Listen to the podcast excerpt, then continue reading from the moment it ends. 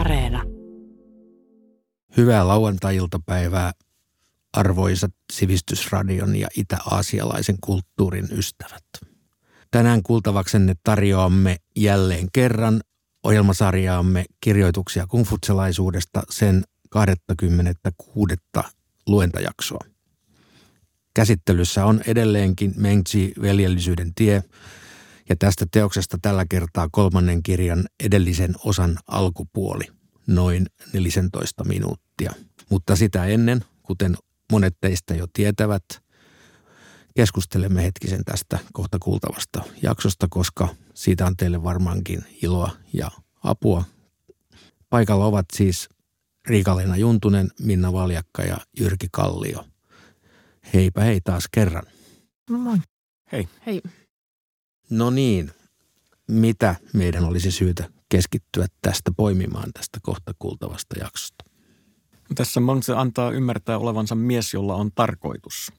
Ja sellaisena hän on silloin mies, jonka ei tarvi kumartaa kenenkään muun edessä, ei edes muiden hallitsijoiden edessä.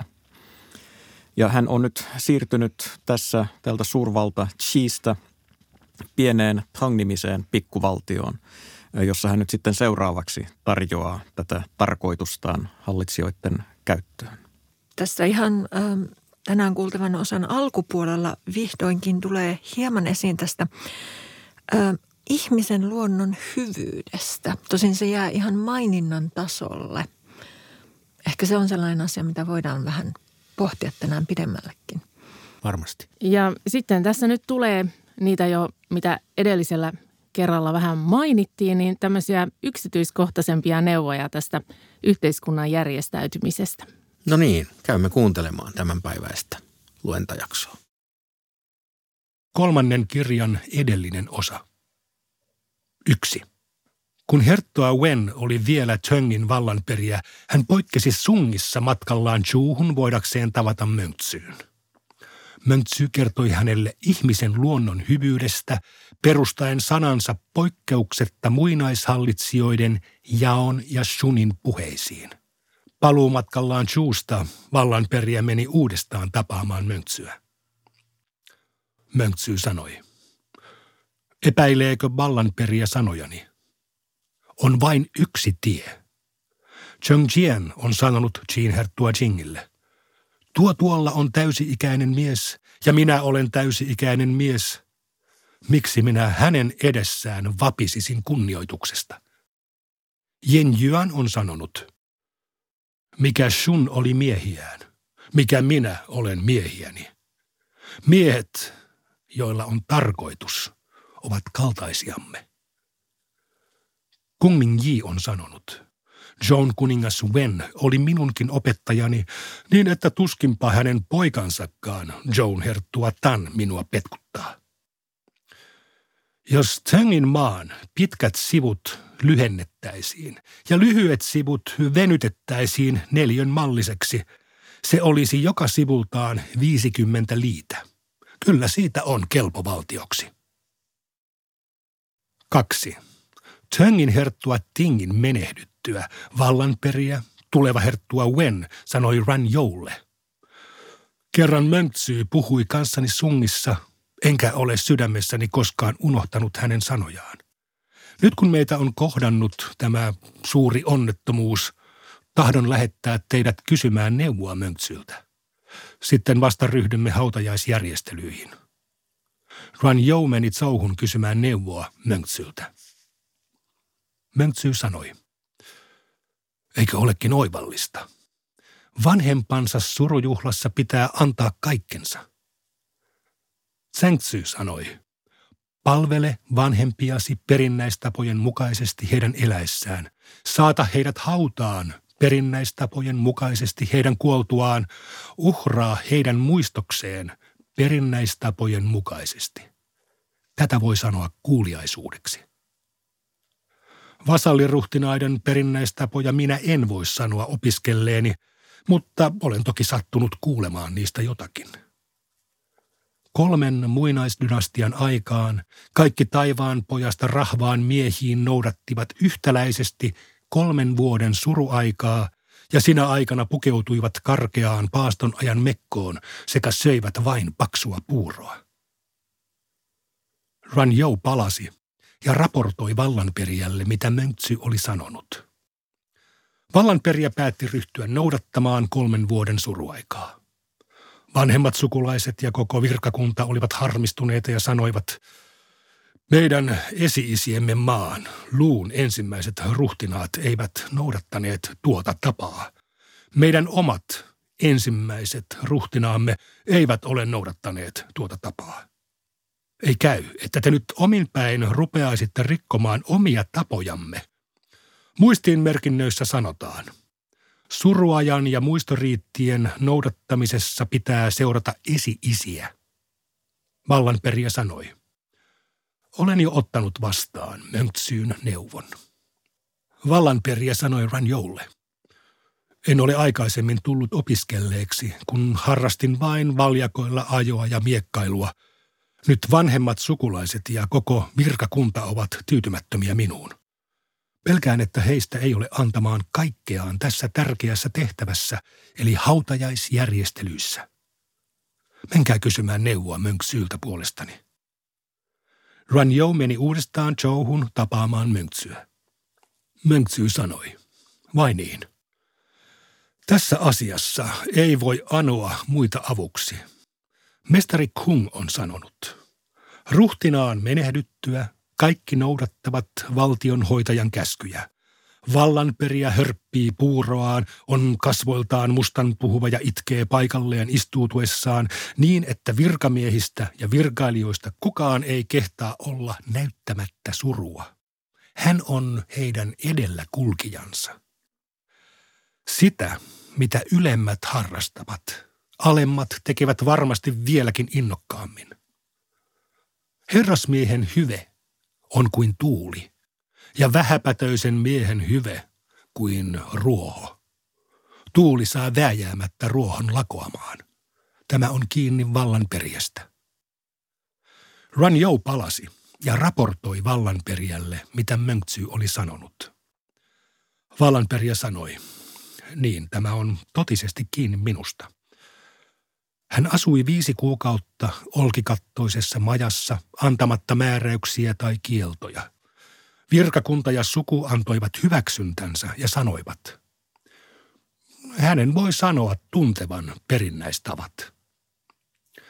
Kun tuli hautaanpanon aika, ihmiset neljästä ilmansuunnasta tulivat katsomaan seremoniaa ja vallanperijän surulliset kasvot sekä murheellinen itku olivat surun valitusten tuojille suuren mielihyvän aihe. kolme. Zhengin herttua Wen kysyi valtakunnan hallinnasta.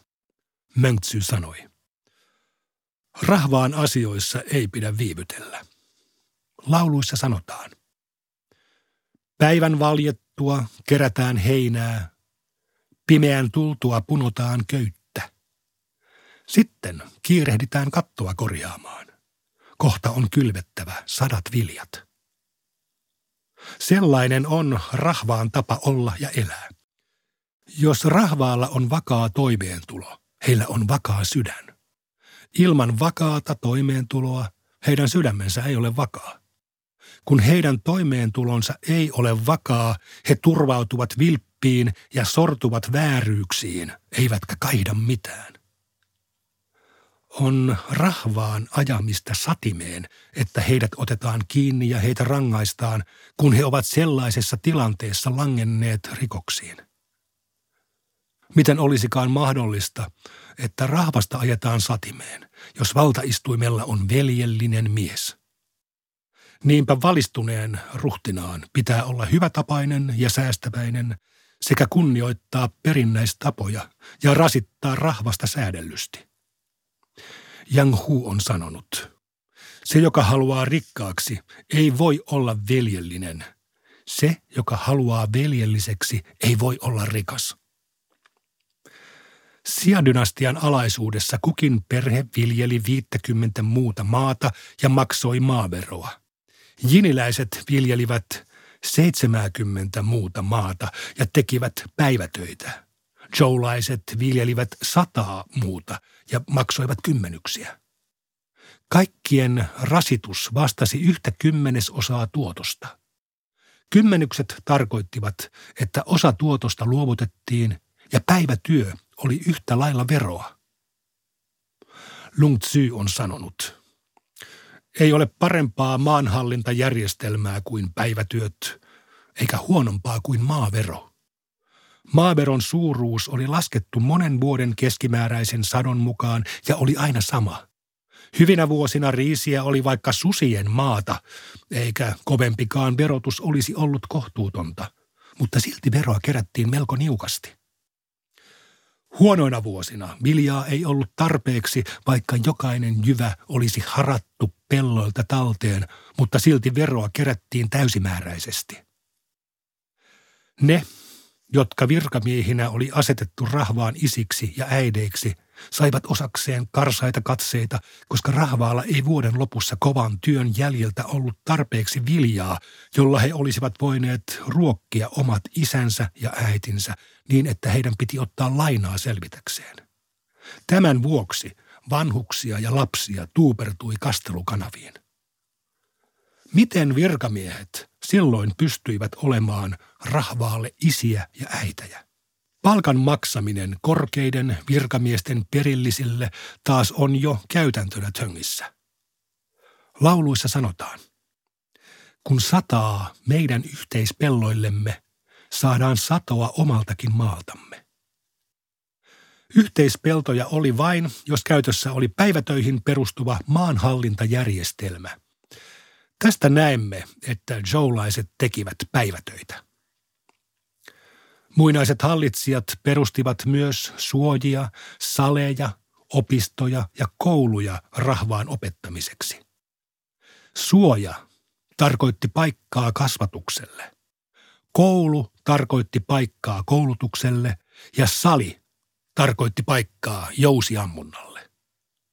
Xian aikana puhuttiin kouluista, Yinin aikana saleista ja Zhoun aikana suojista. Kaikille oli yhteistä oppiminen mallista ja kaikkia käytettiin kirkastamaan rahvaan mielissä ihmisten välisten suhteiden periaatteita. Kun ihmisten välisten suhteiden periaatteet ovat kirkkaina ylempien mielissä, vähäpätöinen rahvas heidän alaisuudessaan suhtautuu toisiinsa kiintymyksellä. Jos jostakin nousisi esiin tosi kuningas, hänkin varmasti ottaisi mallia ihmisten välisten suhteiden periaatteista, sillä ne ovat tosi kuninkaan opettaja. Lauluissa sanotaan, vaikka Zhou on vanha valtio, sen taivaallinen oikeutus valtaan on uusi. Niin sanoi kuningas Wen.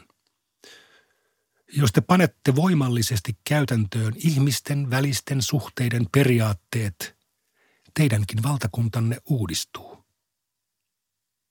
Zhangin herttua lähetti Pi Chanin kysymään ristikkopelloista. Mengzi sanoi, kun teidän herranne tahtoo noudattaa veljellistä hallintoa ja valitsi teidät tulemaan luokseni, teidän tulee tehdä voitavanne. Veljellinen hallinto alkaa maapalstojen rajoista. Jos maapalstojen rajat eivät ole selvät, ristikkopellon palstat eivät ole samankokoisia eikä verotus ole tasapuolista. Tämän vuoksi julmat ruhtinaat ja turmeltuneet virkamiehet ovat aina hitaita määrittämään rajoja. Kun maapalstojen rajat ovat selvät, maanjaon ja verotuotot saa istualtaankin määritettyä. Zhengin maa on pieni ja ahdas, ja siellä asuu niin herrasmiehiä kaupunkien muurien sisällä kuin moukkia kaupunkien muurien ulkopuolellakin. Jos ei olisi herrasmiehiä, kukaan ei pitäisi kurissa moukkia. Jos ei olisi moukkia, kukaan ei ruokkisi herrasmiehiä.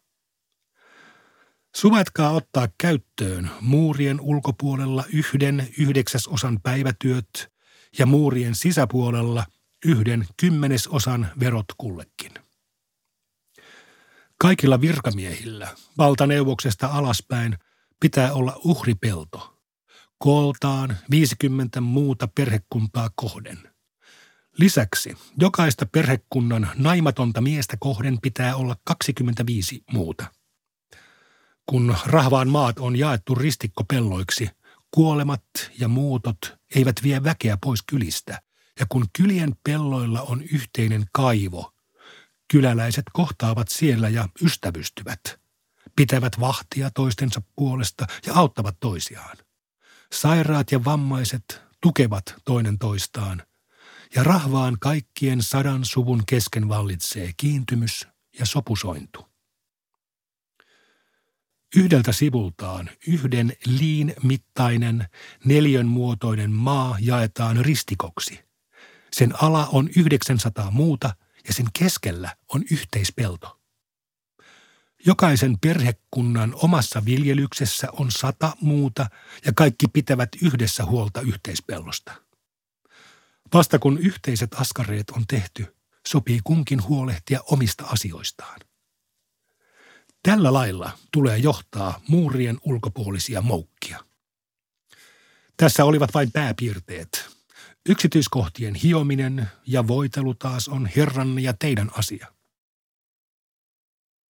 Kylläpä oli painava ja moniulotteinen luentajakso taas kerran. Täällä kuljetaan ihmisen hyvyydestä suorastaan hyvinvointivaltion perusteisiin ja rahvaan elinolojen huolehtimiseen. Mitä kaikkea täältä nyt oikein tarjoutuu kuultavaksemme ja pohdittavaksemme? Tässä nyt Mengzi tuntuu nauttivan siitä, että hän pääsee puhumaan pienen valtion nuorelle hallitsijalle, joka on valmis kuulemaan kaikkea sitä valtavaa muinaisista ajoista kertovaa viisautta, jota Mengzillä on tarjottavana. Ja niinpä Mengzi nyt sitten kertoo aivan kaikesta, kaikesta mahdollisesta hyvän hallinnon periaatteista ja, ja, ja siitä, että miten, millä tavalla maanviljelijöitä tulee verottaa. Tämä käsite ristikkopelto, joka tässä viimeisessä jakeessa tuli esille, oli hyvin vanhaa perua ja Mengzi halusi sen, että se oltaisiin otettu uudestaan käyttöön. Siinä oli siis kysymys siitä, että oli tämmöisiä yhdeksän pellon muodostamia ristikkoja. Keskellä oli yhteispelto ja siellä yhteispellolla oli kaivo ja nämä ympärillä olevat kahdeksan palstaa olivat sitten perheitten omia viljelypalstoja. Ne olivat suuruudeltaan, niin kuin tässä sanotaan, sata muuta, eli vajaat kaksi hehtaaria. Ja tiedetään historiallisista lähteistä, että sen kokoinen pelto ainakin hyvissä oloissa pystyi elättämään viisihenkisen perheen. Minna, sinä kiinnitit huomiota jo ennen kuuntelua tähän ihmisen luonnon hyvyyteen. Miten tätä asiaa nyt pitäisi lähestyä? Eli tässä kolmannen kirjan osassa tuodaan mielenkiintoisella tavalla nyt niin kuin ensimmäisenä esiin, vaan ohimennen tämä ihmisen luonnon hyvyys ennen kuin mennään näihin ihan käytännön ohjeisiin tälle ä, Tengin vallanperijälle. Joo, tässä ehkä kysymys on ollut siitä, että, että tätä nuorta vallanperijää on kiinnostaneet enemmän tämmöiset käytännölliset asiat kuitenkin ennen kuin voidaan lähteä sitten puuttumaan näihin filosofisiin kysymyksiin. Mutta todellakin on merkittävää, että tässä ei sanota, että että Mengzi kertoi ihmisen luonnosta, vaan Mengzi kertoi ihmisen luonnon hyvyydestä. Koska Mengzillä, kuten tulemme myöhemmin huomaamaan, niin hyvin tärkeä ajatus, keskeinen ajatus hänen, hänen opetuksessaan oli se, että ihminen on syntyjään ja luontojaan hyvä. Sitten mä ehkä haluaisin nostaa tästä esiin tämän kuuliaisuuden vanhempia kohtaan, mikä on niin kuin kungfutselaisuuden hyvin keskeinen sisältö ollut oikeastaan sit koko historian ajan myöhemmin, mutta sitten tässä taas käy ihan selvästi ilmi, että tämä ei ollut vielä rutiini. Eli se, mitä Mengzi toi nyt esille, esimerkiksi vanhempien hautaamisesta, niin nämä asiat oli vielä uusia juttuja. Ja ehkä vielä noista hautajaisista voisi todeta sen verran, että kun nämä perinteet kuitenkin, mitä tässäkin nyt kerrotaan, vahvistui Kiinassa, niin tämä oli nimenomaan ö, patrilineaarista tämä esi-isien kunnioitus. Eli tällä tavalla itse asiassa vahvistettiin sitä miesten asemaa yhteiskunnassa, koska vaimon esi-isiä ei kunnioitettu. Heitä, heitä kunnioitettiin sitten siellä niin kuin eri suvun puolella. Eli vaimo tuli aina vieraaseen perheeseen ja se esi-isien kunnioitus oli tämän miehen vanhempien ja esivanhempien kunnioitusta, joten se, se vahvisti hirveän voimakkaasti näitä sukupuolirooleja myös sitten. Kyllä, ja samalla tavallahan tyttäret, kun he syntyivät perheeseen, niin he, hehän olivat siellä vain väliaikaisesti. Mm. Että heidät luovutettiin sitten naimisiin uusiin, uusiin sukuihin, eli heidän merkityksensä oli sillä tavalla pienempi tämän mm. oman, oman suvun jatkumisen kannalta. Kyllä, tytöt ei periiny. Ja tytöille yleensä jouduttiin maksamaan vielä myötäjäiset, mikä myöhemmin ainakin, mikä teki sitten vielä tästä vielä raskaampaa perheelle tästä tyttärien ö, eroon pääsemisestä tai naittamisesta. Mutta myös sitten hyvin usein näissäkin teksteissä ja myös Kungfutsen teksteissä on käynyt ilmi, että se oli myös niin kuin lapsesta huolenpitoa, että hänet naitettiin hyvään perheeseen. Hyvä perhe toki saattoi tarkoittaa käytöstapoja ja tiettyä varallisuutta, mikä tarkoitti, että tytär tuli siellä ruokituksi ja vaatetetuksi ja hoidetuksi, mutta tota, et se oli myös, sitä ei ehkä kannata katsoa niin yksilinjaisesti niin kuin naisen oikeuksien tallomisena, vaan kyllä se saattoi olla tuohon aikaan myös sitä huolenpitoa. Ylipäätänsä tässähän on siis kyseessä tämä niin kuin yhteiskunnallinen hyvinvointi. Mm. Ja vaikka se on sukupuolittunutta, niin se niin kuin koskee kaikkia. Se sisällyttää siihen kaikki ihmisluokat, ammattikunnat ja eri asemassa olevat ihmiset. Eli tämä ä, ihmisten yhtenäisyys tuli esille tuolla aikaisemmissa teksteissä, mitä ollaan käyty läpi. Ja nyt tavallaan palataan entistä voimakkaammin siihen yhteisöllisyyteen, joka ehkä sitten johtaa tähän hyvinvointivaltioiden perusideaan. Eli juuri tämä yhteinen kaivo, jossa sitten kyläläiset kohtaavat ja ystävystyvät, pitävät vahtia toistensa puolesta ja auttavat toisiaan. Sairaat ja vammaiset tukevat toinen toistaan, joka todennäköisesti siis sisältää myös naiset. Niin, kyllähän melkein oikeastaan kulttuurista riippumatta niin kaivo on ollut se, missä naiset tapaavat. Mutta viljelykset on ollut pääasiassa miesten mm. ehkä kuitenkin. Eli se, se, voiko tämä olla sukupuolineutraali kohtaamispaikka, tämä kaivo? Kyllä se varmasti on. Kaikki kyläläiset siellä, siellä, siellä ovat toisiaan kohdanneet. Tiedetään, että miesten ja naisten työt oli tähän aikaan sillä tavalla eriytyneet, että, että viljelys oli enemmänkin miesten touhua, koska mm. se oli niin kuin raakaa ruumiillista työtä. Ja naisten osana oli sitten pitää huolta näistä silkkipuu, mm. äh, äh, silkkiäispuu äh, palstoista. Mutta siihen tarvittiin ja, myös vettä.